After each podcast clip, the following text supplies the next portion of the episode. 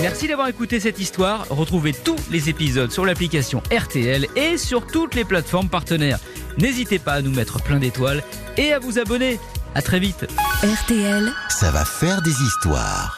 Nous écoutons tous Olivier, 3 minutes. Moi, je vais vous raconter comment Lidl est devenue la marque la plus branchée des supermarchés. Alors, vous avez forcément tous vu ou entendu ces fameuses baskets qui étaient vendues des milliers d'euros sur Internet après que Lidl les ait lui-même vendues à 12,50 euros dans les magasins. C'est pour vous dire qu'il y en a qui spéculaient quand même pas mal.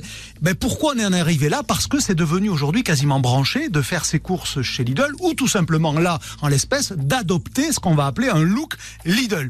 Alors, pourtant, au début, et c'est ça le point de départ de l'histoire, c'était loin d'être branché d'aller faire ses courses chez Lidl. hein. On est en 1989, le 5 avril, à Sarreguemines dans l'Est.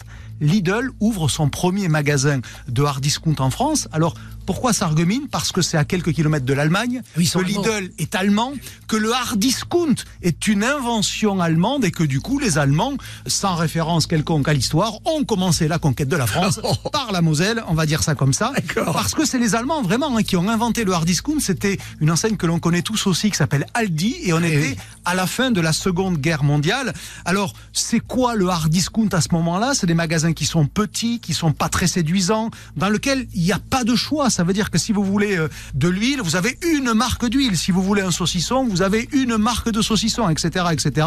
Et donc, Lidl débarque en France en 1989 avec ce genre de magasin vraiment cheap. Alors, faites-moi confiance parce que j'en ai vu à cette époque. hein. la lumière était blafarde, les plafonds bas, le carrelage triste. Bref, Lidl n'attirait à ce moment-là que les clients qui n'avaient pas d'autre choix que de venir faire ces courses-là, faute de moyens, euh, parce que les prix étaient imbattables. Alors évidemment, ça a marché rapidement dans le nord, dans l'est. Euh, les hard discounters ont essaimé partout. Euh, et puis au milieu des années 2000, il y a eu un passage à vide parce que finalement, ils avaient fait le plein des clients qui étaient prêts à tous les sacrifices pour le prix. Ça veut dire, on faisait le sacrifice du choix, de l'ambiance d'achat, parce que vraiment, c'était triste d'aller chez les hard discounters. Et donc, passage à vide, ils n'arrivent plus à se développer et ils prennent conscience que le discount ne peut pas être paupérisant parce qu'à ce moment-là, on dit au client qui vient chez vous, vous êtes pauvre parce que tout lui renvoie sa condition. Des magasins pas bien tenus, pas beaucoup de choix. Et donc, un jour, en 2012, vous voyez le saut dans le temps, Lidl réunit tous ses salariés français au Zénith. C'était un dimanche parce que les magasins sont évidemment fermés le dimanche et il leur annonce la chose extraordinaire, on arrête le hard discount.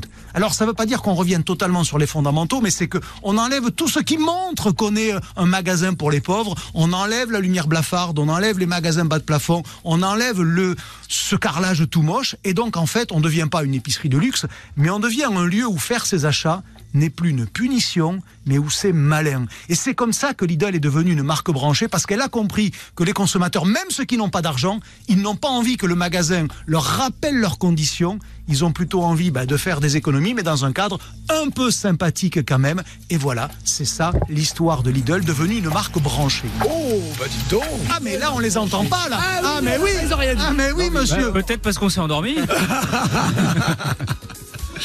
Ah, Lidl marque branchée. Est-ce que ça vient de chez Lidl votre, votre sweatshirt? Non, non, non.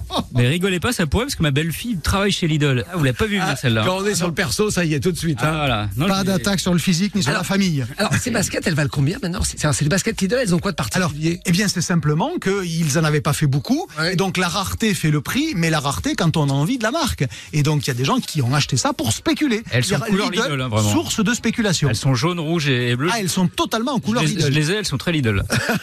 Et l'année dernière, que pour aller chez Lidl. et donc l'année jamais. dernière, figurez-vous qu'ils ont fait gagner une mini Austin aux couleurs de Ouais. Lidl. Et les gens se sont battus pour gagner ça aux couleurs de Lidl. Effectivement, jaune, bleu, rouge, c'est un peu criard. Merci d'avoir écouté cette histoire. Retrouvez tous les épisodes sur l'application RTL et sur toutes les plateformes partenaires. N'hésitez pas à nous mettre plein d'étoiles et à vous abonner. À très vite. RTL. Ça va faire des histoires.